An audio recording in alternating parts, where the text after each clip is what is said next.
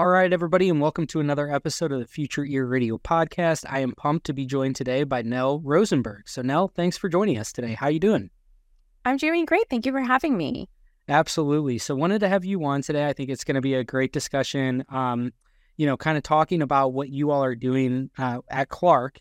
Um, so, why don't we start with a broad introduction and just kind of hear about, you know, how you came into this role that you're in now. If you want to go kind of back to the start, what was the motivation of pursuing your SLP degree? Usually it's audiologists that I have on, so I'm very honored to be joined by uh, an SLP today. I think this is the first of of the Future Ear uh, podcast. So uh, thank you so much, and and let's hear it. How did how did this kind of uh, you know your role come to be?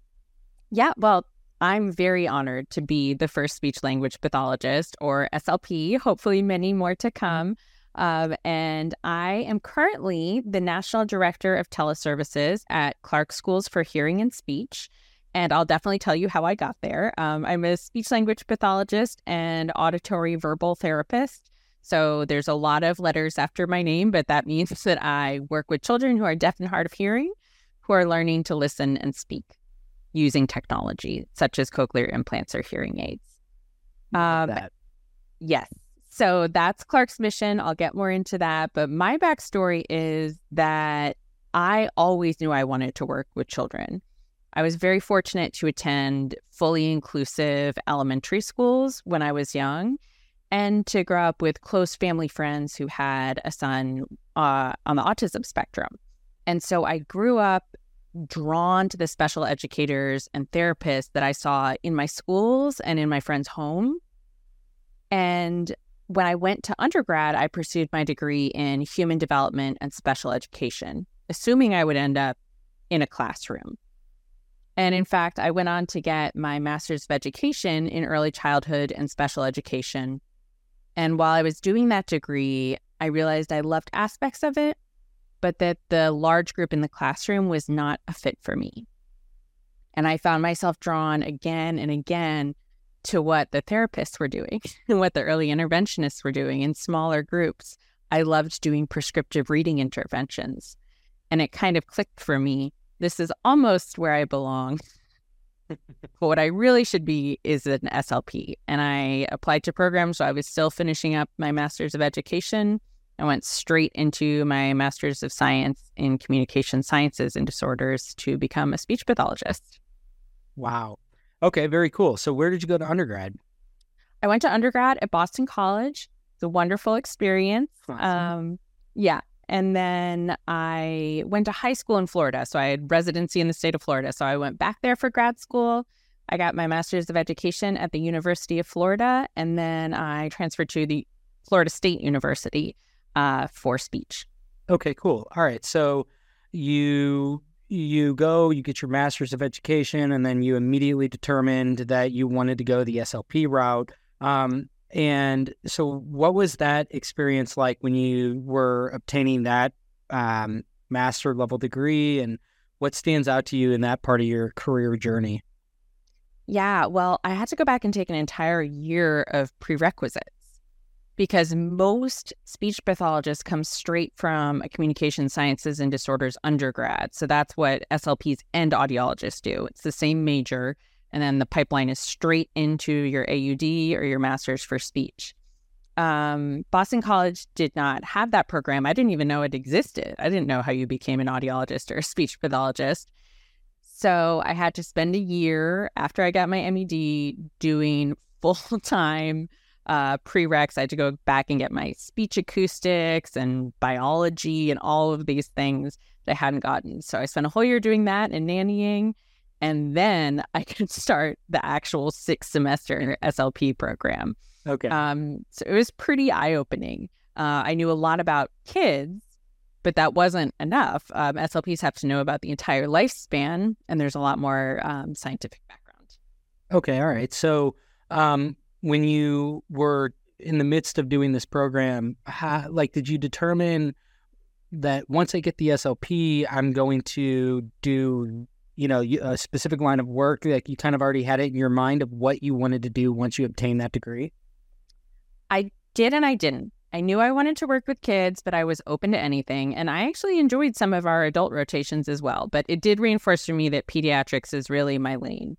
Um, I discovered two primary areas of interest in grad school that weren't necessarily what I was expecting. One was working with children with multiple and severe disabilities.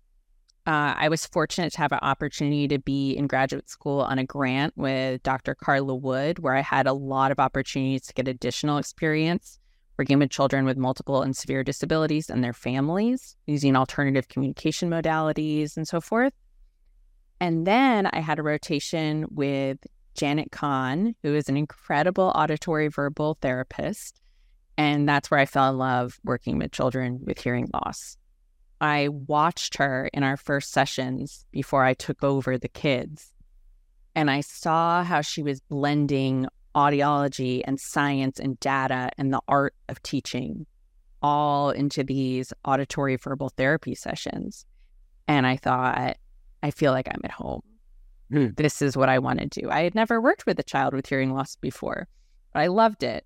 So I fell in love with both of those two disciplines. I had a very hard time deciding which route I wanted to go. Turns out I didn't totally have to decide because 40% of children with hearing loss have additional disabilities. Mm-hmm. So I still get to blend the two. But Janet Kahn really encouraged me to apply for my final externship at Clarke Schools for Hearing and Speech in Jacksonville, which I did. So my last semester of grad school, I was there full time and I learned so much from the incredible leaders there. And it really solidified for me that I wanted to dedicate my professional career to children who are deaf and hard of hearing and their families. Okay, that's very cool. So let's talk about Clarke. Um, you know, because I think this is really an interesting program and school system. Um, can you just give a background on on kind of the history of Clarke and then like its current state? Absolutely. Clarke Schools for Hearing and Speech has been around for over 150 years. We're one of the first uh, organizations to teach children who are deaf and hard of hearing to listen and speak in our country. Um, and Clarke started off with primarily residential program, as most schools for the deaf did in that era. Um, but we have come a long way. We no longer have a residential program at all. We have five locations up and down the East Coast, and we teach children who are deaf and hard of hearing to listen and speak at our five locations in mainstream schools and settings, in the child's natural environment, such as families' homes, and virtually. And we really focus on empowering children and parents to use technology such as hearing aids or cochlear implants to learn to listen, speak, read, and achieve alongside their hearing peers in the mainstream setting. And our goal is to get them to the mainstream setting with their hearing peers as early as possible. And so, what's the earliest demographic or, or age group that would be part of Clarke? Is it all the way down to preschool? It is way before preschool. We sometimes get them at two weeks of age, and okay. that is what I love to see. I love to see a referral straight from the ABR. Gotcha. Um, but we serve babies as soon as they are diagnosed with a hearing loss, all the way through when they go off to college. Okay, cool. And the idea is that you know you're basically helping um, because, like you said, like kind of along that age spectrum, you obviously have different uh, stakeholders, I guess, if you will, right? So as, yes. when you're a little tiny child, you obviously you need somebody that's like a guardian or a parent, right? And so your audience is probably a little different to then as they age and they become a little bit more independent and autonomous, then they become the stakeholder and the the person that you're, I guess, working closely with. So can you speak a little bit about that? About like what what's that like working with this whole age spectrum and, and all the different kind of like stakeholders along the way? Absolutely. And I'll speak a little bit about Clarke's in person services to give you an idea of it. And then I'll focus a little more on teleservices, which is my department and my area of expertise.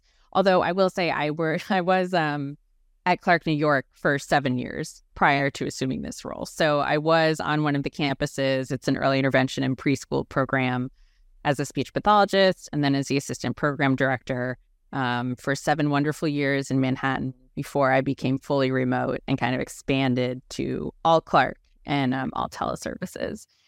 So our on site mm. or in person services, because they're not all on site, a lot of them are in the schools, they range a lot. So we have in person and virtual early intervention or EI for those birth to three year olds. Everywhere at Clarke, that's going to focus on a parent coaching model. We and I'm going to use the terms parents and caregivers interchangeably because it's anyone who is important in the child's life. That could be a nanny or a grandparent, anyone. Um, and then Clarke does have preschool programs as well as providing mainstream supports to preschoolers who don't need to be in a dedicated Clarke program where the kids are in a classroom with a teacher of the deaf and getting speech every day. Some of the Clarke campuses have some early elementary grades as well, whereas others do not. And then we provide support in the mainstream schools as children get older. So there is really a shift that happens. In terms of teleservices, we also see that shift. The difference, there's a few differences. One being that you don't have to live near a Clarke campus.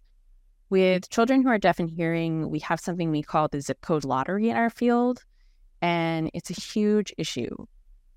Wherever that child happens to be born used to determine what services they got. If there was a teacher of the deaf or an SLP in their area, they might do really well and have great opportunities. And if there was not, they were out of luck. Um, and that led to huge disparities in outcomes and still does. But in terms of Clarke's T Visit teleservices, those are available to children anywhere. And we provide them to families who live around the corner from a Clarke campus, families who live a plane ride away from a Clarke campus, and even international families. So we provide those services to a child or a family anywhere, but it follows a similar progression in that for birth to three, roughly, early intervention, we're really doing parent coaching. The child is typically present, although they may fall asleep. You know, if they're two months old, they might fall asleep. If they're two years old, they might have a temper tantrum um, and not be able to participate in the session. And that's not a problem whatsoever because we believe that even, say, I'm doing a session, I could be the best SLP AVT in the entire world if, if I were magic, right? Mm-hmm. And I still can't change a child's life in 30 or 60 minutes a week. Mm-hmm. It's not enough time. So we are working on coaching the parents and caregivers to know all the strategies, all the education, all the understanding of their child's hearing loss that they need to provide that intervention across all their daily activities. The child's getting listening and language support all day, every day from their first and most important teachers, their parents. Mm-hmm. As the children enter preschool, when they're doing T visits, they're still going to need support. You cannot put a three year old in front of a computer, walk out of the room, and think it's going to go great. It's not. it's not going to go great. Um, and here's where we really see T visits get even more customized because we provide the type of on site support that every individual child needs. So in the preschool years, typically there is a teacher, if they're in a preschool, or a parent still present, still helping the child participate, and we're still doing a lot of coaching the child will more and more directly participate with the interventionist. Whereas my infants and toddlers, I don't even want them looking at me. It's not appropriate developmentally for them to be staring at a screen for half an hour. So I'm talking to their parent, and their parent is interacting with them. I'm going to start interacting more with the child when they're in that preschool age group. This makes sense. Okay. So just to kind of like yeah. stick on this before we kind of mm-hmm. keep going up the age ladder. So when you are meeting with parents that are this is really new to them, right? Maybe there's not like any, um, you know, kind of like family history of hearing loss or something like that. Um, what what are those conversations like, and and what are some of those strategies that you're all usually communicating? Um, like, just kind of walk me through what these sessions look like when we're talking about um, the parents or the guardians of young children. Great question for those young children, whether they're babies or toddlers with a bit of a later diagnosis, or you know, kids that are a little bit older, but their parents did not have access to early intervention for whatever reason. So it's new to the parents, right?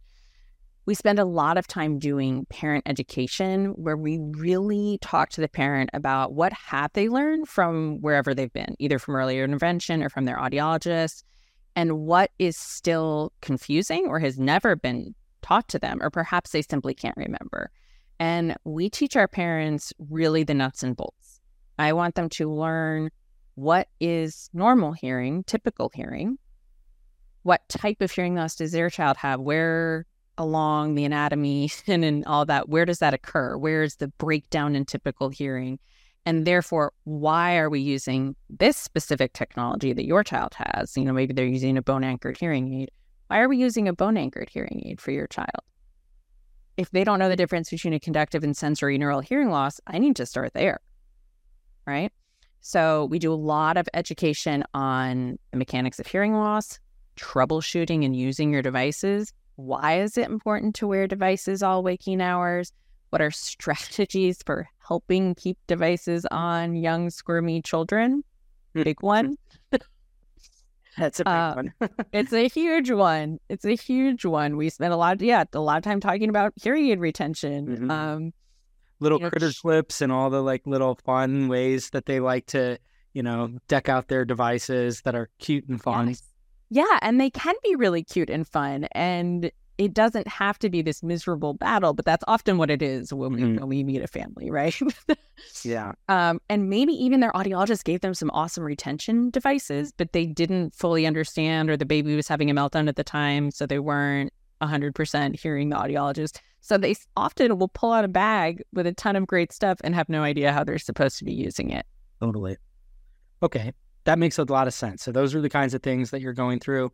Um, this just popped in my head. I, I mentioned I haven't had an SLP on, but I the closest I think I've had is Michelle Hu, Mama Hu Hears. Are you familiar with Mama Hu Hears? I am a little bit familiar. Okay, so she has a really great program that's called My Child Has Hearing Loss. Now what? And it's basically dedicated for the same thing. That was something that came to mind here. But I do think it's like really important that there are services that are specifically addressing this for you know the parents and the guardians here that um because like you said like it, they're the number one teacher and they're i think the ones that are going to help to um you know kind of like make make this something that's so habituated and and uh, a part of their life that you know I think that there's so many benefits that can come from all of this early intervention. Um, so it's exciting to see more services geared toward like the parents and the guardians. I think is is super important. Absolutely. I couldn't agree more. It's it's critical. And we want children and adults with hearing loss to be self-advocates. That starts with parents. That starts with the parents understanding hearing loss in order to advocate and knowing knowing how to advocate and then the children seeing that their whole lives it's just part of their life and they will then slowly take it over themselves. Totally. Okay, so moving up into the age spectrum, so then you're dealing with, um, you know, what does this start to look like with when the child themselves um, is the stakeholder or is the Yes. one that you are working directly with? How does this evolve? And like you said, it starts to become more customized.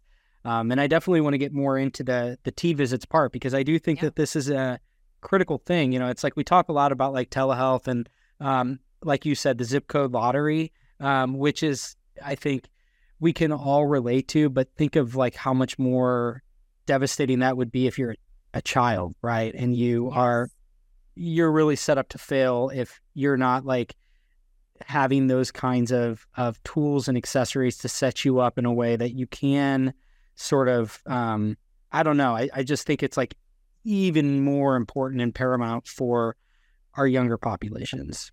Yes, and because of the frequency and intensity they need. You know, it's a huge problem that most children and adults with hearing loss don't live close enough to an audiologist, a hearing aid dispenser, all those things. But it's more realistic that people will make a trip every few months annually to go to an audiology center to upgrade their devices.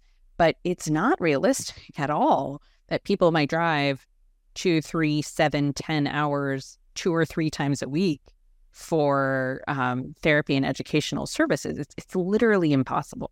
So I agree for our pediatric population, T visits are so important because audiology for them, it's not enough. You know, we can give a family a device, and that is incredible. Audiology is one of the most important aspects of my field. Collaborating with audiologists, them programming uh, optimally for the child, getting the right device in the parent's hands all of that is step one. But then we need the ongoing intervention for the family to understand how to use it, for the child to make the best progress they can. So, yes, as the children get older, we see the handoff from the primary stakeholder being the parent and or teaching team, depending on if we're primarily in the school or at the home, to the child being the primary stakeholder, although we're still very much involving parents and educational teams um, somewhere in elementary school. And that is extremely variable based on the child's needs. Some kids are like up and running when they're in early elementary, and some kids are not ready to be independent in a session until middle school. Um, and we do whatever works for the child. That's fine. So they may have an aide present with them, even if they're a little older, to help them with technology if that's hard for them, to help them stay on task if that's hard for them. Um, but typically, by the end of elementary, they're pretty independent, and our middle and high schoolers are typically working one on one or in small groups with a speech therapist or a teacher of the deaf who's providing those support services so they can succeed alongside their hearing peers. Throughout that time, we are always collaborating with families and teaching teams because it's the same thing. Still, that finite period, they're with an amazing teacher of the deaf. But if their teaching team who they're with all day doesn't know why do we use an FM system, then we're in trouble. Mm-hmm. So we use tools like consultations where you might only be meeting with the teaching team or with the parents. We send very detailed follow up emails after sessions with the take home points. Uh, we do in services virtually for schools. And we also work very closely at every age with the child. We'll, we'll call it their medical home or their home audiologist. So we're always collaborating extremely closely with audiologists.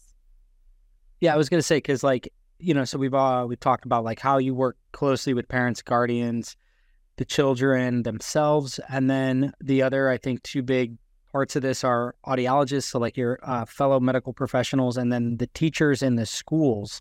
Um, so you mentioned like an FM system. You know, let's talk about what what's Clarke's role and and how does it work where you know you've identified a student who through a T visit, you know, they're in they they didn't win the zip code lottery, right? And they yeah. so happen to go to a public school that isn't well equipped for to accommodate for them. What does this look like for you all? Are you serving that role to help to kind of like facilitate the actual implementation and the procurement of the devices or is it more of like guidance on, you know, here are the ways in which you would go about getting the kinds of items that you need to accommodate these types of children? Both. Okay. Absolutely both. So it depends on the on the district and the school. Um, you know, we're providing a lot of our services virtually um, due to the critical shortage of teachers at the deaf, deaf nationwide many children, even if there is a teacher of the deaf in their area, can't be served because most TODs spend more than half of their day in the car. Yeah. Huge problem. Yep. Right. That's 50% fewer children that mm-hmm. they're serving. So we're trying to provide more and more services virtually so that more children can have access to services. Um, it's not a good use of our most precious resources of teaching time, right? So some school districts are really well set up and we consult with the teams and everything's ready to go. A lot of school districts, this is their first time working with a child who's deaf or hard of hearing, or their first time with a kid with a cochlear implant, or they had one 15 years ago. Uh, what are we saying they need to use now? This sounds very different, you know? And so we consult with whoever we need to because it's not set up the same way in every state, in every district. It's very variable. So we are saying right off the bat, we're talking to the teaching team and saying, who is the team? Do we need to talk to a special education coordinator? Is there an educational audiologist? Or do we need to talk to a coordinator to contract with one? Because we need an ed- educational audiologist to dispense any kind of HAT system, right? Um, so we're figuring out who's there and who can we coordinate with. And then we're also helping the parents know how to advocate within those IEP meetings and to know what they're asking for. Yeah, that was what I was going to ask is, you know, who does the onus ultimately fall on in terms of who's advocating for said school district to basically buy the equipment needed to accommodate for that child? Um, it seems like Clarke would be obvi- an obvious, um, you know, candidate for that. But again, you're probably somewhat limited in, in the amount of resources and stuff that you have. So, you know, it's almost like the uh, the parable of like you can teach a man to fish uh, or you can cook a fish for him. So it's it's like you know by helping to give and empower the parents and the guardians, then they're able to go and and really feel confident in what they're asking for and in the specific requirements for their children, more or less. Exactly. My goal, my eye, even when I have a two week old baby, is on teaching those parents to fish. I want them to go to their first IEP meeting knowing exactly what they want to say because they know exactly what their child needs and what their child is legally entitled to. Um, so that's our goal with the parents is for them to be fully ready to be those advocates. Now, we often do participate in meetings and communicate with districts and so forth. It just depends on the situation. It goes back to that customization. Um, every local educational agency, LEA, everyone is a little different and every kid is a little different in what they need. So we take a holistic view, we talk to all stakeholders, and we figure out how do we need to support this child. Yeah, that makes a lot of sense. Um, okay, so I think the the T visits is really interesting to me as somebody that I I'm I'm interested in like telehealth as a whole, and I think that the pandemic sort of really put this on full display of like, you know how how badly needed these kinds of services are. But it's interesting because like it sounds like you've all been doing telehealth before telehealth was in vogue, and yes. so can you talk about like what just you know, kind of broadly speaking, like what have you all learned about, you know, over the course of time about telehealth in general? Like, what are some of the things and the challenges that maybe you've overcome over time, and and um, or even some of the ones that exist today that you're you're trying to to overcome? Like, what has um, what has this process been like of of of a you know group that has been heavily involved with telehealth for a long time and leading into the pandemic, I'm sure it probably was somewhat validating that you're like, well, we've already squared a lot of the heavy lifting, um, you know, already prior to the pandemic, and now we can kind of like use all that we've learned for it. So, what's that part of this been like for you? Absolutely. Um, never have I felt more fortunate to be a trailblazer in the field in 2020. Um, Clarke was fortunate to receive a large and long term grant that was renewed several times um, in 2011. And the purpose of that grant was that a foundation really wanted us to explore and investigate, along with some other schools, um, how can we do teleservices for children who are birth to three with hearing loss? And what are the outcomes? So they wanted us to start doing teleservices with that early intervention population and there was funding for an external evaluator to help us um, look at actual child and family outcomes. So we started that in 2011 and we trained providers to the best of our ability, which is to say, not much, right? Because there was nothing out there about how to do early intervention for children who are deaf and hard of hearing in 2011, which is why we got the grant. So we started out small.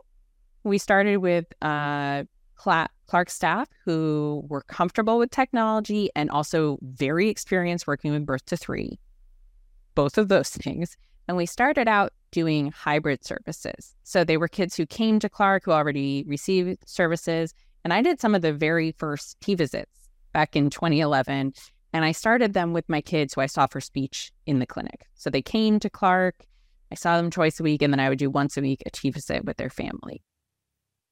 Um, and I had no idea if it would work. I I was cautiously optimistic, but mostly terrified, to be honest. Um, but as we learned, and I wasn't very good at it at first, but I got better.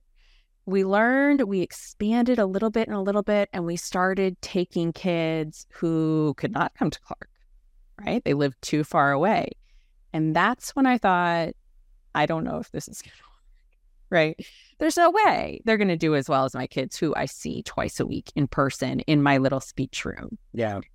And I was very wrong. I was so blown away, and we all were when the outcomes started rolling in. And we saw our kids that lived, you know, I was seeing kids that lived six hours away in Western New York, never came to a Clarke school in their life were hitting similar outcomes on norm reference speech and language tests, on auditory skills measures as our kids who came in person. And along this time, we were getting better. And we were learning what are the skills that you need that are different, right?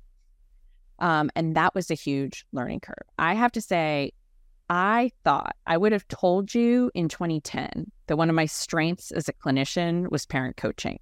Mm-hmm. I would have listed that as like, that's one of the things I'm better at. Mm-hmm. And then I started teleservices, and it was the most humbling experience of my life. Mm. Because when you cannot jump in and quote unquote save a session, can't grab the screaming baby, can't wrestle their hearing aids back in for the parent, um, that's when you really learn to coach. totally. And so we were developing protocols and procedures for training providers to fill that um, gap in skills, right? And we realized they really need to learn to become excellent parent coaches and also to learn um, some tech skills, right? Like how like how do you screen share? People didn't know that then. Now we're pretty good at it, but we certainly didn't know it then. But the biggest area that we needed to support was in learning about adult learning theory because we were truly coaching caregivers and teachers mm-hmm. and um, coaching. So we were pretty well positioned when 2020 came. We were really good at doing this with the little ones. We switched all our early intervention to virtual, trained up any providers that hadn't been doing T visits yet. We were able to train them in house at all of our campuses. That went pretty smoothly. Um, we had to learn to adapt it to the older kids. We'd done some older kids, but not large scale. And all of a sudden, no one could come to preschool and no one could go to the mainstream schools. But what we had going for us is that Clarke is a relatively large organization. So we had people like me who knew a lot about teleservices and not a lot about how to support high schoolers.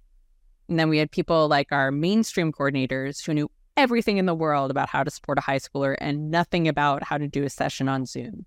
And we came together, came together in small groups. We knowledge shared and we modified existing protocols. I looked at their procedures, they looked at my trainings. We figured out what worked for every different age group. And um, we were able to pivot much more quickly than we would have otherwise. Okay, so this is very interesting. So you um, you know, when you talk about kind of like these preconceived notions that you had about this is what one of my strong suits is and then now i have to kind of pivot because like obviously you're certain there's certain limitations. What are you know kind of like where you sit now?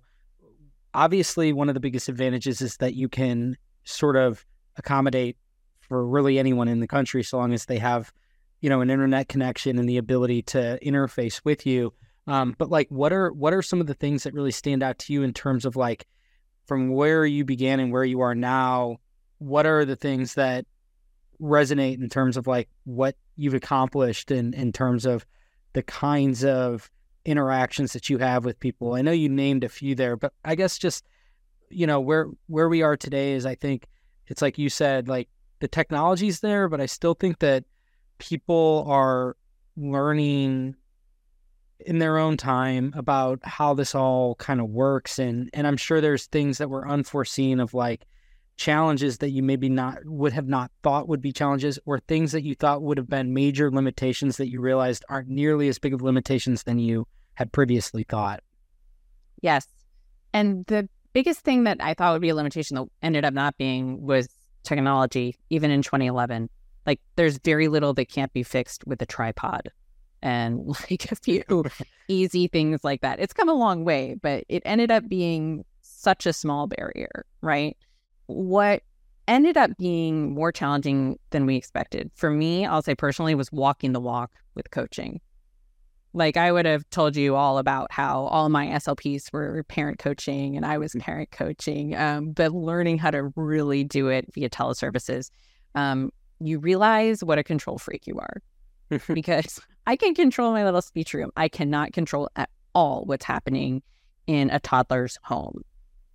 Um, but we we learned to adapt to those things, things that most people perceive to be challenges of telehealth, like siblings being present. I view as an advantage um, because the siblings are actually in that child's life every day. So mm-hmm. if we see them as a problem to be overcome and to be given an activity to be kept quiet during a session, that's not real life for that kid.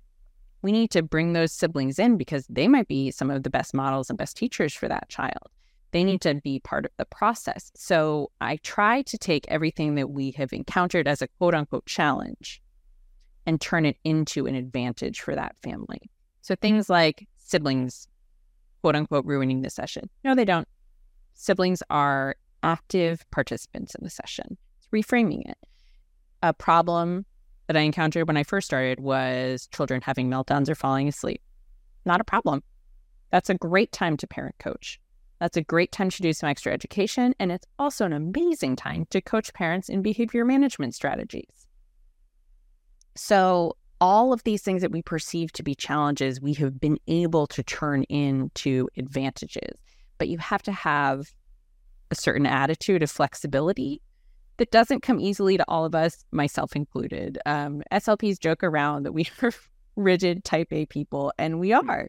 so this is this is a great learning experience for us. Um, we also really learned over time of critical importance is setting expectations of all participants before we bring in the kids. So we didn't do that at the beginning. We just, you know, jumped on in. Now, before we start T visits, I always do a consultation session with whoever's going to be present, the parents or the whatever adult is going to be there without the child present at all, to really explain without the distraction of the child what is parent coaching, what is your role going to be, and what is my role going to be, um, where are we going to do the session? Let's look around the house. Oh, there's a really loud window unit right there. Can we look at another room and show me what's in your house? What do you like to play with? Um, so that I'm ready to coach them effectively and they are ready to be the actual interventionist. Without setting those expectations, that's how a session can fall apart very quickly because you have a parent staring at you expectantly, pointing the screen at their baby and saying, go for it and that's that's not how it works. So setting the mm-hmm. expectations before we bring in the kids um, is one of the most important lessons we've learned. I, I really like to that point about kind of like the the uh, in situ sort of like real world examples of like what their actual environments are like. I had an audiologist tell me one time that he really liked the in person visits that he did because he's like, you know, I can like see the dogs that he has and and like yes. I can basically tune their hearing aids and program them specifically for the acoustic environment they spend the most time in. And it's almost kind of like, you know, you, if not for that, then when they come into the clinic, they're having to sort of like secondhand try to relay their actual ambient environment to you. And it's like a game of telephone, right? And so it's like when you actually get to be there, whether you're in person or virtually, I think there's a lot to be said about that, which is this is the going to be the predominant place. Um, you know, outside of maybe school, that they're going to be spending a lot of their time. So why not tailor it to those settings? Exactly. And that audiologist has what a lot of audiologists wish they had, which is the opportunity to do home visits. Right. Most don't. And that's where I love partnering with them because yeah. I can say, because a parent has a lot of jobs in the day. And it's very hard to discern. They know the kid is taking the hearing aids off all the time, feels like all the time and it's impossible for them to figure out when. And then I'm coming in, I'm seeing, oh, they always throw them off when the bus comes, the siblings come home. And then I can point that out to the parent. And I'm also emailing the audiologist. I think we might need to change some settings. When the siblings are home, they they are always taking their hearing aids out. When the environment is quiet, they tolerate them no problem. P.S. This family has seven dogs, three of whom have very high pitched, loud barks. You know, um, and I do tell audio, yes, and I do tell audiologists things like that because it doesn't even when it's just your life, it's just your everyday life. It doesn't occur to you to tell your doctor or your audiologist that, right? So of course the parent's not going to think to talk about the dog because the dog is just in their family. But totally. I noticed it immediately, and I can tell the audiologist to help inform that. So it helps fill a gap of I wish we could all go right into the child's home, but we can't. So since I'm there virtually, I'm going to share that information with the team. Okay, which brings me to uh, another, I think, really important part of this conversation, which is kind of a call to arms of how there seems to be a lot of opportunity here for collaboration between you, your team, and just kind of like this role that you play in the audiologist. And I think that this could be a call to arms a bit of like, you know, how how do we increase that collaboration? Because just something that I've noticed anecdotally is that, and I think I mentioned this um, like we were doing prep, was that it's almost like there's a um, there's like a cohort of audiologists that are really focused on sort of like it, first it was the newborn screenings, and now that's been mandated writ large for the most part. You know, it's like that's mission accomplished, and it's like now it's kind of like early intervention is a huge theme and a huge focus, and I think that you know we could get a lot of the a lot of people rowing in the same direction. Um, what what what are your thoughts on how you know we could kind of increase the collaboration between these two worlds of audiology and SLP for the sake of of the children? Absolutely. Great question. And I'll I'll give you a two-part answer. I'll first kind of tell you how it works when it's working really well. And then what I what I think our call to action is. Really. Okay. So we have, you know, some individual audiologists we work with well, but we have some larger audiology centers where we get a lot of referrals from them because they happen to have a lot of kids that travel to them and so forth. And we've worked with them for a long time, so we have a great relationship with them with those centers, what it looks like is we are all gaining this collaboration. So they might refer a child to me. They'll send the their reports, whatever they have, the ABR right over. I'm meeting with the parent when the baby is just a few weeks old, um, and they're you know so we're we are collaborating from the get go. Now it's a two way street. The audiologists I will often get an email from an audiologist or an ed- educational liaison at a cochlear implant center saying, Hey, so and so came in for testing and they fatigued. We could only get, you know, X frequency in the sound field. And we're, you know, audiologists are working on really limited time in hard conditions with kids. Pediatric audiology is no joke. Nope. And it is impossible to get all the information you need in one appointment with a young child. Literally impossible. Hmm. so they may tell me before or after the session, like, we only got this. What are your thoughts? Or can you in your sessions please try to do um, Ling checks or LMH checks with the cochlear implants isolated because we could only get to sound field and we really can't tell. You know, uh, we're, we have some concerns about the left side, but we're not sure. Or, and or, I'm always sending an email if I know that child has an appointment. I'm sending an email to the audiologist ahead of time. Here's what we've been working on.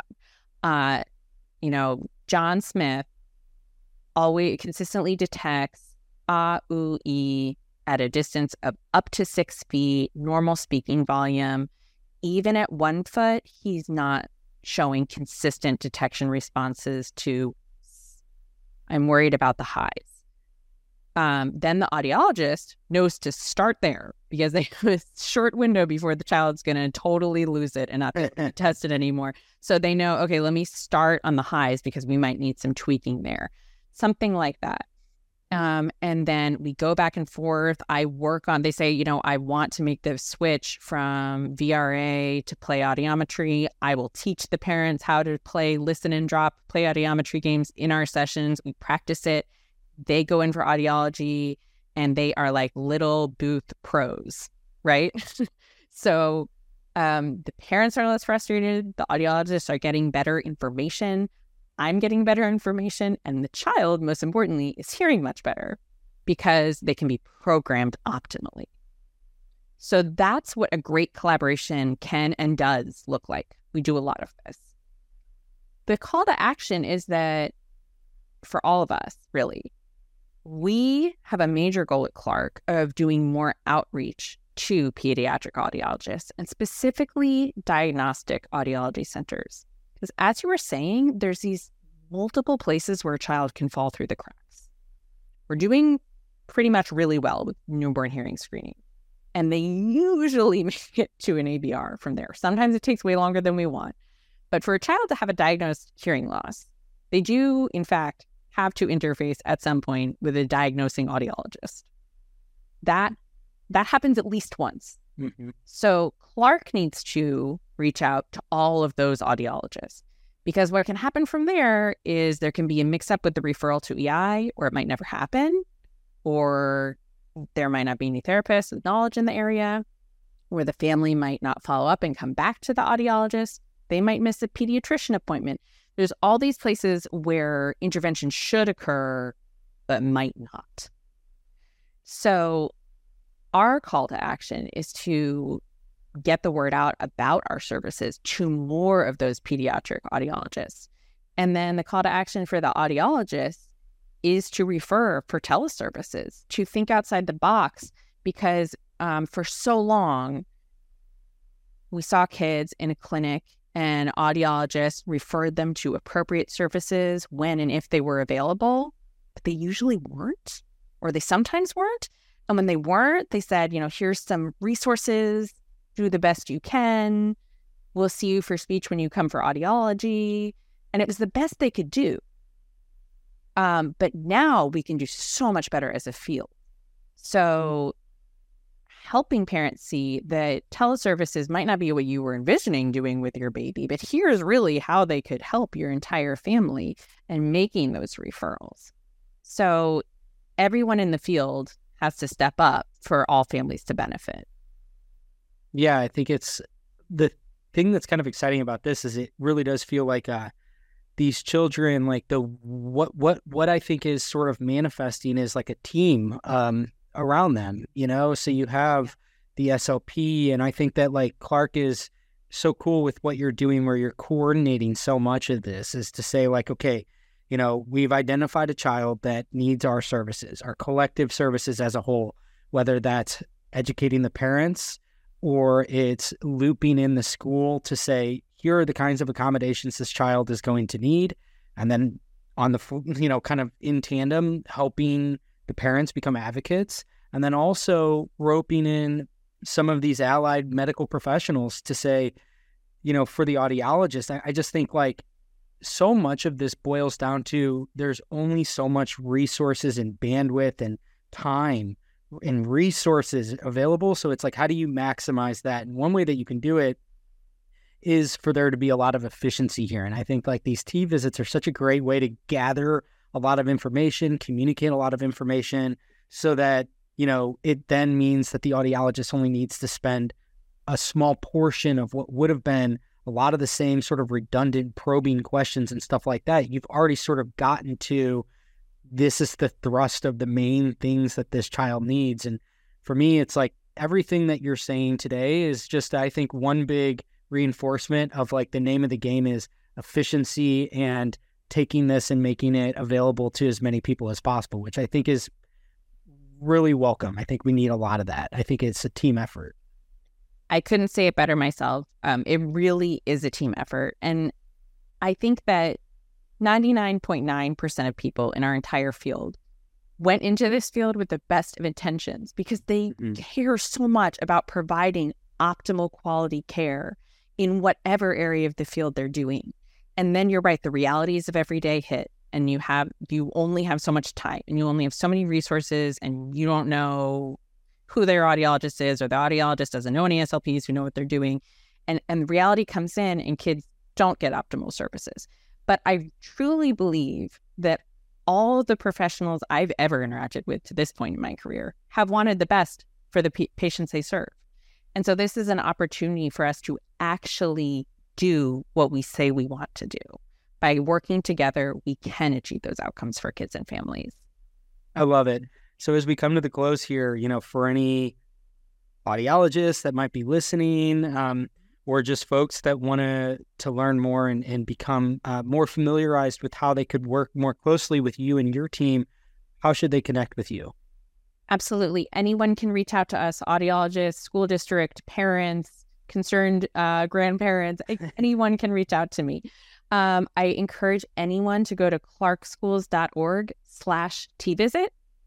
That has a lot of information video testimonials, information about our services. There are direct links there. Anywhere it says contact me, it will pop up and an email will come straight to me. Um, and I will see it um, and I will respond to you. and or redirect you to the appropriate person in Clarke because it may be that oh you're inquiring about somewhere we have an in-person mainstream program perfect let me connect you with that person in Philadelphia um, or I may say let's schedule a call so we can talk more any inquiries you have clarkeschools.org slash t-visit contact us you will get to me um, it is my job to figure out how to make it work so I will work with you and figure out what our options are. And there's a lot there to see. If people are interested in more, my colleague Katie Jennings and I presented a free webinar that was directed for families in May. It is also posted on Clarke's website and goes into teleservices across the age span with a lot of video examples. And anyone can view it if they're wanting to learn more. It's great for parents. Um, it's also great for professionals who want to see how does this work before I'm suggesting to my patients that they do it. Um, so we can include that link for your show notes. Fantastic. Yes, I will definitely include those in the show notes. Now, thank you so much for coming on. This has been a uh, a really interesting conversation, and it gives me a lot of hope because I do kind of think that um, you know this is a, a huge opportunity. You know, you you think about like audiology is such a small fragment of you know like it's it's dwarfed by how big the SLP community is and so I think that it's exciting to think about how the two professions that really are kind of, you know, one big body, um, you know, it's like it's like ASHA. Um, how do how do these how do these roles and and uh, like how does it all kind of come together? And I think this is a great example, a very noble cause of like you know doing it on behalf of of our of the kids um, yep. Because I think there's some really powerful ways to collaborate, and I think that will just do a lot of good to to kind of like fortify and unify the the two professions that are kind of within the same family and the same umbrella. I agree. I there's so much I love about my job, but coaching and working with families and then collaborating with my professional colleagues, be that audiologists, surgeons, ENTs, these are some of my absolute favorite things I do. And if we all work together and really lean in to family centered services, we can break down every barrier that has prevented children with hearing loss from reaching their maximum potential. We have the tools now to do that. There is no limit. There are no limits for children who are deaf and hard of hearing. And through teleservices and collaboration, we can help families realize that goal. I love it. And on that note, I appreciate you coming on today. Thanks for everybody who tuned in here to the end. We will chat with you next time. Cheers.